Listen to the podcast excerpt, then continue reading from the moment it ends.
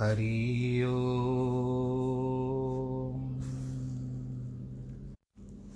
हरि हरि ॐ गुरुर्ब्रह्मा, गुरुर्विष्णु, गुरुर्देवो महेश्वर। गुरुर्साक्षात् परब्रह्म, तस्मै श्रीगुरवे नमः। विघ्नेश्वराय, वरदाय, सुरप्रियाय। लम्बोदराय सकलाय जगद्दिताय नागाननाय श्रुतियगविभूषिताय गौरीसुताय गणनाथ नमो नमस्ते। नाहं वसामि वैकुण्ठे योगिनां हृदयेन च। मद्भक्तां यत्र गायन्ति तत्र तिष्ठामि नारद। जिस घर में हो आरती चरण कमल चितलाय तहाँ हरि वासा करे ज्योत अनंत जगाए जहाँ भक्त कीर्तन करे, बहे प्रेम दरिया। तहाँ हरि श्रवण करे, सत्यलोक से आए। सब कुछ दीना आपने, भेंट करूँ क्या नाथ? नमस्कार की भेंट लो, जोड़ू मैं दोनों हाथ। जोड़ू मैं दोनों हाथ, जोड़ू मैं दोनों हाथ। शान्ताकारं भुजगशयनं। पद्मनाभं सुरेशं, विश्वाधारं गगनसदृशं, मेघवर्णं शुभाङ्गं, लक्ष्मीकान्तं कमलनयनं योगिवृदानगम्यं वंदे विष्णुं भवभयहरं, सर्वलोकैकनाथं, मङ्गलं भगवान् विष्णु, मङ्गलं गरुडध्वज, मङ्गलं पुण्डरीकाक्षमङ्गलाय तनोहरि, सर्वमङ्गलमाङ्गल्ये शिवे सर्वार्थसाधिके शरण्ये त्र्यंबके गौरी नारायणी नमोस्तुते नारायणी नमोस्तुते नारायणी नमोस्तुते। श्रीमन्नारायण श्रीमन्नारायण श्रीमन्नारायण। भक्तजनों, आइए फिर से अष्टावक्र मुनि और महाराज जनक की ओर चले। पूछते हैं कि माया मात्र विदम विश्वम पश्यन विगत कौतुक अपि सन्निहितो मृत्यो कथम त्रस्यति धीरधी। ही जो इस विश्व को माया मात्र देखता है, जो आश्चर्य को पार कर गया है, वह धीर पुरुष मृत्यु के आने पर भी क्यों भयभीत होता है? दूसरों को तो हम बताते फिरते हैं, सब झूठ है, सब झूठ है, सब झूठ है। माया है, परंतु जब अपने ऊपर बीतती है ना तो उस समय हम उस माया के वशीभूत हो जाते हैं। अष्टावक्र जनक से यह भी जानना चाहते हैं कि वह मृत्यु से भयभीत तो नहीं है। वे कहते हैं कि अज्ञानी के लिए तो संसार ही सत्य है। वह इसी सत, इसी में रहता है कि खाता पीता हंसता खेलता बड़ा होता है, अपना विकास करता है। संसार के राग, द्वेष, प्रेम, घृणा सबसे प्रभावित होता है। वह संसार को ही भोग का साधन व उन्नति का मार्ग मानता है। कई तो संसार को ही स्वर्ग कहते हैं, किंतु आत्मज्ञानी को जब वास्तविकता का ज्ञान हो जाता है तो वह संसार को माया, भ्रम देखने लगता है। क्योंकि उसे इस बेमी बहुमूल्य गया है, मिल गया है, अज्ञानी को इन विचित्रताओं से भरे संसार को देखकर आश्चर्य भी होता है। किंतु ज्ञानी को वास्तविकता का ज्ञान हो जाने से वह आश्चर्य को भी पार कर जाता है। संसारी तो मृत्यु से भयभीत होता ही है। न जाने इसके बाद कौन सी योनि मिलेगी। स्वर्ग मिलेगा, नरक मिलेगा क्या क्या सुख दुख मिलेंगे। सबसे बड़ी उसकी जीने की व भोगने की वासना की भी मृत्यु हो रही है। एवं वह अनजाने पथ पर जा रहा है, इसे भय लगता है। मरते सभी हैं। यह जानते हुए भी मरना कोई नहीं चाहता। ऐसे सभी अज्ञानी तो मृत्यु से भयभीत हैं ही। किंतु अष्टावक्र मुनि जनक से पूछते हैं कि क्या ज्ञानी होकर जब तूने संसार को माया की भांति जाना ही नहीं, देख ही लिया है तो भी मृत्यु से भयभीत होता है? क्योंकि ज्ञानी मृत्यु से भयभीत नहीं होते वे उत्सव की भांति उसका स्वागत करते हैं। शरीर के प्रति आसक्ति रखने वालों को ही मृत्यु का भय होता है। ये ज्ञान अष्टावक्र मुनि ने जनक, राजा जनक को दिया है और दे भी रहे हैं। और हम अब चलिए भगवान नारायण की ओर मुड़ते हैं, जहाँ पर कृष्ण लीला प्रारंभ हो चुकी है। आज की हम कथा में भगवान श्री कृष्ण के गोवर्धन पर्वत की पूजा किस तरह से की और शरद ऋतु का आगमन किस तरह से हुआ, उसका वर्णन करेंगे। वसुदेव सुतम देवम कंस चाणूरमर्दनम देवकी परमानंदम कृष्णम वंदे जगत इस प्रकार भगवान राम और कृष्ण व्रज में विहार करते करते वर्षा काल बीत गया। प्रफुल्लित कलमलों से युक्त शरद ऋतु आ गई।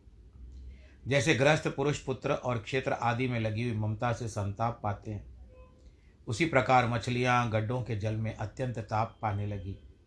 संसार की असारता को जानकर जिस प्रकार योगी जन शांत हो जाते हैं, उसी प्रकार मयूरगण भी मदहीन होकर मौन हो गए। विज्ञानीगण जैसे घर का त्याग कर देते हैं, वैसे ही निर्मल श्वेत मेघों ने अपना जल स्वरूप सर्वस्व त्याग कर आकाशमंडल का परित्याग कर दिया। रिटायर फॉर वन ईयर बोल नारायण भगवान, या फॉर एट मंथ्स अंग्रेज़ी में। पर यदा कदा वर्षा तो हो ही जाती है। विविध पदार्थों में ममता करने जैसे देहदारियों का हृदय सारहीन हो जाते हैं। वैसे ही शरद काल सूर्य के ताप से सरोवर सुख, भरा भरा रहता था। सब धीरे धीरे कम होता जा रहा था। भगवान राम ने भी लक्ष्मण को कहा है कि वर्षा ऋतु, वर्षा विगत शरद ऋतु आई। लक्ष्मण दे कहो परम सुहाई, फूले कांस सकल मई छाई, जहन वर्षा कृत प्रकट बुढ़ाई किस तरह से सब फूल फिलहार हो गए और वर्षा जैसे अभी बूढ़ी लगने लगी है। निर्मल चित पुरुषों के मन में जिस प्रकार ज्ञान के द्वारा समता प्राप्त कर लेते हैं, उसी प्रकार शरतकालीन जलों को, कुमुदों से योग्य संबंध प्राप्त हो गया। कुमुद फूल को कहते हैं। जिस प्रकार साधु कुल में चरम देहधारी योगी सुशोभित होता है, उसी प्रकार तारका मंडल में मंडित निर्मल आकाश में पूर्ण चंद्र विराजमान। आप लोग को पता है ना कि शरद पूर्णिमा में जो चंद्रमा आता है, कोजागिरी भी उसको कहते हैं, खीर रखते हैं, हम प्रतीक्षा करते हैं कि चरण चंद्रमा की किरणें इसमें आए और वो अमृत हमारे लिए हो जाए। क्योंकि चंद्रमा जो है, औषधियों के स्वामी हैं और अमृतत्व प्रदान करते हैं। क्योंकि अगर चंद्र की गायत्री भी है तो उसमें कहते हैं कि अमृतांगाय च विदमहे कला रूपाय च धीमहि, तन्नो सोमो प्रचोदयात। जिस प्रकार क्षेत्र और पुत्र आदि में बढ़ी हुई ममता को विवेकी जन धीरे धीरे त्याग देते हैं, वैसे ही जलाशयों का जल धीरे धीरे तट को दौड़ने लगा। जिस प्रकार विघ्नों से विचलित हुए कुयोगों का क्लेशों से पुनः संयोग हो जाता है, उसी प्रकार पहले छोड़े हुए सरोवर के जल से हंस पुनः सहयोगी हो गया। प्राप्त करने पर निश्चल आत्मा हो जाता है, वैसे ही जल के स्थिर हो जाने से समुद्र निश्चल हो गया। जिस प्रकार सर्वगत भगवान विष्णु जान लेने पर, मेधावी विष्णु जी को जान लेने पर मेधावी पुरुषों के चित्त शांत हो जाते हैं। एक बार आप भगवान जी का स्मरण करो, चलो प्राप्त तो नहीं होते, लेकिन मन में तो बैठे उन्हीं को देख लो। वैसे ही अमन मन शांत हो जाता है, वैसे ही समस्त जलाशयों का जल भी स्वच्छ हो गया। इस प्रकार आकाश निर्मल हो गया, शांत हो गया ब्रजमंडल में निर्मल आकाश और नक्षत्रमय शरद काल के आने पर श्री कृष्णचंद्र ने समस्त ब्रजवासियों को इंद्र का उत्सव मनाने के लिए तैयारी करते देखा। महामती कृष्ण ने उन गोपों को उत्सव की उमंग से अत्यंत उत्साहपूर्वक देखकर कुतूहलवश अपने बड़े बूढ़ों से पूछा, आप लोग जिसके लिए फूले नहीं समाते, ये इंद्र यज्ञ है क्या? तब अत्यंत आदरपूर्वक उसने, उनसे नंदगोप ने कहा मेघ और जल का स्वामी देवराज इंद्र है। इसकी प्रेरणा से मेघगण जल रूपी रस की वर्षा करते हैं। हम और अन्य समस्त देदारी उस वर्षा से उत्पन्न हुए अन्न को ही बरत, बरतते हैं और उसी को उपयोग में लाते हुए देवताओं को भी हम तृप्त करते हैं। उससे बड़े हुए अन्न से तृप्ति होकर हमारी गौवें तुष्ट और पुष्ट होती है, वत्सवती होती है, ज़्यादा दूध देने वाली होती है। जिस भूमि पर बरसे बरसे वाले मेघ दिखाई देते थे, अब कभी अन्न और तृण का अभाव नहीं होता है। न कभी वहाँ के लोग भूखे रहते हैं, न देखे जाते हैं। यह पर्जन्य देव, यानी इंद्र को पर्जन्य भी कहा जाता है। दूसरों के जो जीने लिए वाला, पृथ्वी के जल को सूर्य आदि किरणों से खींचकर संपूर्ण प्राणियों को वृद्धि के लिए उसे मेघों के द्वारा पृथ्वी पर बरसा देते हैं। इसीलिए वर्षा ऋतु में समस्त राजा लोग, हम और अन्य मनुष्यगण देवराज इंद्र की यज्ञों के द्वारा प्रसन्नतापूर्वक पूजा करते हैं।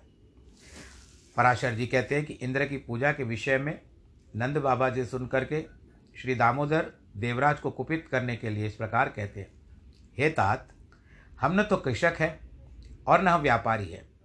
हमारे देवताओं तो गौवें हैं, क्योंकि हम लोग वंचर हैं। तर्कशास्त्र तय कर्मकांड दंड नीति और वार्ता ये चार विद्याएँ हैं। इनमें केवल वार्ता का विवरण सुनो। हे महाभुआक वार्ता नाम की विद्या, कृषि, वाणिज्य और पशुपालन इन तीनों वृत्तियों की आश्रयभूता है। वार्ता के इन तीनों वेदों में कृषि किसानों को, वाणिज्य में व्यापारियों को और गोप पालन में हम लोगों को उत्तम वृत्ति है। जो व्यक्ति जिस विद्या से युक्त है, उसकी यही इष्ट देवता है। इसी पूजा अर्चा के योग्य है, वही परम उपकारिणी है। जो पुरुष एक व्यक्ति से फल लाभ करके अन्य की पूजा करता है, उसका इस लोक अथवा परलोक में कहीं भी शुभ नहीं होता। खेतों में अंत अंत में सीमा है, सीमा के अंत में वन है, वन के अंत में समस्त पर्वत है, वे पर्वत ही तो हमारी परम गति है। हम लोग न तो किवाड़े तथा भीति अंदर रखने वाले हैं, न निश्चित ग्रह अथवा खेत वाले किसान ही हैं बल्कि हम हम लोग तो चक्रधारी, चक्रचारी चक्रचारी मुनि वो होते हैं जो शकट आदि से सर्वत्र भ्रमण करते हैं, बैलगाड़ी में जाते हैं, जिनका कोई खास निवास नहीं होता। जहाँ शाम हो जाती है, वहीं रह जाते हैं। तो हम भी वहीं पर सायं ग्रह में रहते हैं। पर हम भी तो सुखी हैं। सुना जाता है कि इस वन के पर्वत गण है जो मनोवांछित रूप धारण करके शिखरों पर व्यवहार करते हैं, जिसका हम लोगों को पता ही नहीं है। जब कभी वनवासी गण इन गिरिदेवों की किसी तरह की बाधा पहुंचाते हैं तो सिंहादि रूप धारण कर उन्हें मार डालते हैं। अतः आज से गिरि यज्ञ अथवा गो यज्ञ प्रचार होना चाहिए। हमें इंद्र का क्या, इंद्र से क्या प्रयोजन है? हमारे देवता तो गौएँ और पर्वत ही। हैं ब्राह्मण लोग मंत्र, यज्ञ तथा कृषि गण सीर यज्ञ हल का पूजन करते हैं। अतएव आप लोग विधि पूर्वक मेघ पशुओं की बलि देकर विधि सामग्रियों से गोवर्धन की अर्चा पूजा करें। आज संपूर्ण व्रज का दूध एकत्रित कर लो। उससे ब्राह्मण अन्य याचकों को भोजन कराओ। इस विषय में अधिक सोच विचार मत करो। गोवर्धन की पूजा, हवन और ब्राह्मण भोजन समाप्ति होने के बाद शरत ऋतु के पुष्पों से सजे हुए मस्तक वाली गौवें गिरिराज की प्रदक्षिणा करें। हे गोपगण आप लोग यदि प्रीति पूर्वक मेरी इस सम्मति के अनुसार कार्य करेंगे तो इसमें गौवों की और गिरिराज की तो मुझे भी अत्यंत प्रसन्नता होगी। पराशर जी कहते हैं, कृष्णचंद्र के इन वाक्यों को सुनकर नंद आदि व्रजवासी गोपों ने प्रसन्नता से खिले हुए मुख से साधु साधु कहा, बोले वत्स, तुमने अपना जो विचार प्रकट किया है, वह बड़ा ही सुंदर है। हम ऐसा ही करेंगे। चलिए, करते हैं यज्ञ को। गिरि यज्ञ करते हैं। पर्वत। उसके बाद ब्रजवासियों ने गिरि यज्ञ का अनुष्ठान किया। दही, खीर आदि से पर्वतराज को बलि दी। सैकड़ों हज़ारों ब्राह्मणों को भोजन करवाया। पुष्पार्चित गौगय और सज्जल जलदार से समान गर्जन वाले सांडों को गोवर्धन की परिक्रमा की। उस समय कृष्णचंद्र ने पर्वत के शिखर पर दूसरा रूप धारण करके मूर्तिमान में, मैं तो गिरिराज हूँ, मुझे दो, मैं आरोगो, मैं आरोगता हूँ। इस प्रकार से प्रकट हुए और इनका सारा भोजन लेने लगे। कृष्णचंद्र अपने निज रूप से गोपों के साथ पर्वतराज पर एक तरफ़ से पूजा कर रहे और दूसरी तरफ़ से स्वयं ही करते हैं। जहाँ देखूँ, वहाँ तो ही तू। उसके बाद वहाँ से अंतर्ध्यान हो गए और यहाँ से नीचे से दिखाते हैं, देखो, कभी इंद्र ऐसा आया है आपके पास खाने के लिए? अब यहाँ पर जो बात हो गई, भगवान कृष्ण ने तो काम करवा दिया, परंतु इंद्र के कोप से कौन छूटे? अपने यज्ञ के रुक जाने के बाद इंद्र को बहुत गुस्सा आ गया। मेघों के दल को, जो उनका प्रधान है, उनको मेघराज को बुलाया। कहते, अरे मेघो, मेरा वचन सुनो। मैं जो कुछ कहूँ, मेरी आज्ञा सुनते बिना कुछ सोचे विचारे तुरंत पूरा करो। अन्य गोपों सहित दुर्बदी नंद गोप ने कृष्ण की सहायता के बल से अंधा होकर मेरा यज्ञ भंग कर दिया है। और अन्न की परम जीविका, उनके गोवत्स का कारण है। उन गवों की तुम मेरी आज्ञा से वर्षा और वायु के द्वारा इतना पीड़ित कर दो, इतना पीड़ित कर दो कि उनको भी याद रखना चाहिए। मैं भी पर्वत शिखर के समान अत्यंत ऊँचे एवं एरावत हाथी पर चढ़कर वायु और जल के छोड़ने के समय तुम्हारी सहायता करूँगा। पराशर जी कहते हैं, हे द्विज, इंद्र की ऐसी आज्ञा होने पर गौओं को नष्ट करने के लिए मेघों ने अति प्रचंड वायु और वर्षा छोड़ दी। हे मुने, उस समय एक क्षण में ही मेघों की छोड़ी हुई महान जलधाराओं से पृथ्वी दिशाएँ और आकाश एक रूप हो गए। मेघगढ़ मानो विद्युतता, वित्तीय दंड घात से भयभीत होकर महान शब्दों से विश्व दिशाओं को व्याप्त करते हुए मूसलाधार पानी बरसाने लगे। इस प्रकार मेघों के अहरनिश बरसने के, संसार के अंधकार हो जाने पर सारी बरसात बरसात, यहाँ देखो बरसात, यहाँ भी कभी कभी कई तूफ़ान आ जाता है तो कैसी दशा होती है भाई?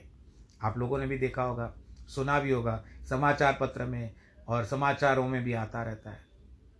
वर्षा और वायु के वेग पूर्वक चलते रहने से गौओं की कटी, जंगा, कमर यानी जंगा और ग्रीवा आदि सुन हो गए। प्राण बेचारी छोड़ने लगी। कोई कोई तो मूर्छित हो गई। गौवें अपने बछड़ों को नहीं छिपा करके बेचारी खड़ी रही कि कैसे जाए, कहाँ करें। तब सब लोग कृष्ण की ओर भागे कि, हे कृष्ण, हमारी रक्षा करो, हमारी रक्षा करो। हे मैत्रे उस समय गौ गोपी और गोपगणों के साथ संपूर्ण गोकुल को अत्यंत व्याकुल देखकर श्रीहरि ने विचारा यज्ञ भंग के कारण विरोध मानकर यह सब करतूत इंद्र कर रहा है, अतः मुझे संपूर्ण व्रज की रक्षा करनी चाहिए। अब मैं धैर्यपूर्वक बड़ी बड़ी शिलाओं से घनीभूत इन पर्वतों को उखाड़ कर इसे एक बड़े छत्र के समान, व्रज के समान धा ऊपर धारण करूँगा। वज्र के ऊपर धारण करूँगा, ऐसे खड़ा हो जाऊँगा। कृष्णचंद्र ने ऐसा विचार कर गोवर्धन पर्वत को उखाड़ लिया और उसे लीला से ही अपने एक हाथ पर उठा लिया। पर्वत को उखाड़ देने पर शूर नंदन श्री श्याम सुंदर ने गोपो से हंस करके कहा, आओ शीघ्र ही पर्वत के नीचे आ जाओ। मैंने वर्षा से बचने का प्रबंध कर दिया है। या वायुहीन स्थानों में आकर सुखपूर्वक बैठ जाओ। निर्भय होकर प्रवेश करो। पर्वत के गिरने का भय मत करना। कृष्णचंद्र के ऐसे कहने पर जल की धाराओं से पीड़ित तो गोप और गोपी अपने बर्तन बांडों को छकड़ों में रखकर गौों के साथ पर्वत के नीचे चले गए। ब्रजवासियों के द्वारा हर्ष विस्मय पूर्वक टकटकी लगाकर देखते हुए श्री कृष्णचंद्र भी गिरिराज को अत्यंत निश्चलतापूर्वक धारण किए रहे। जो प्रीतिपूर्वक आँखें फाड़ करके देख रहे थे, उन हर्षित चित गोप और गोपियों में अपने चरित, चरितों का स्तवन करते हुए श्री कृष्णचंद्र पर्वत को धारण करके खड़े हुए हैं। किसी को पता ही नहीं क्या हो रहा है ये। आश्चर्य में एक टकी लगा करके देख रहे हैं कि ये किस तरह से हो सकता है। ये विप्र, गोपों के नाश करता इंद्र की प्रेरणा से नंद जी के गोकुल में सात रात्रि तक माँ भयंकर बरसने लगे बादल। किंतु जब श्री कृष्ण ने पर्वत धारण करके गोकुल की रक्षा की, अपनी प्रतिज्ञा व्यर्थ हो जाने पर इंद्र ने मेघों को रोक दिया। आकाश के मेघहीन हो जाने से इंद्र की प्रतिज्ञा भंग हो जाने पर समस्त गोकुलवासी वहाँ से निकलकर प्रसन्नता से भागते हुए यार अपने अपने स्थानों पर आकर के मस्त नाचने लगे। कृष्णचंद्र भी उन ब्रजवासियों को विस्मयपूर्वक देखते देखते उन्होंने गोवर्धन पर्वत को यथा स्थान पर रख दिया। आज मुझे किसी कार्य के लिए जाना है। कथा को मैं यहीं पर विश्राम देता हूँ। ईश्वर आप सबको सुरक्षित रखे, आनंदित रखे, प्रफुल्लित रखे। आप जो भी चाहो भगवान जी से मिल जाए। खाली पर जो आपको भी उचित हो, वही भगवान जी से मांगना। बस यही है। आप जिनके जन्मदिन है, सबको बधाई। नमो नारायण। नमो नारायण नमो नारायण।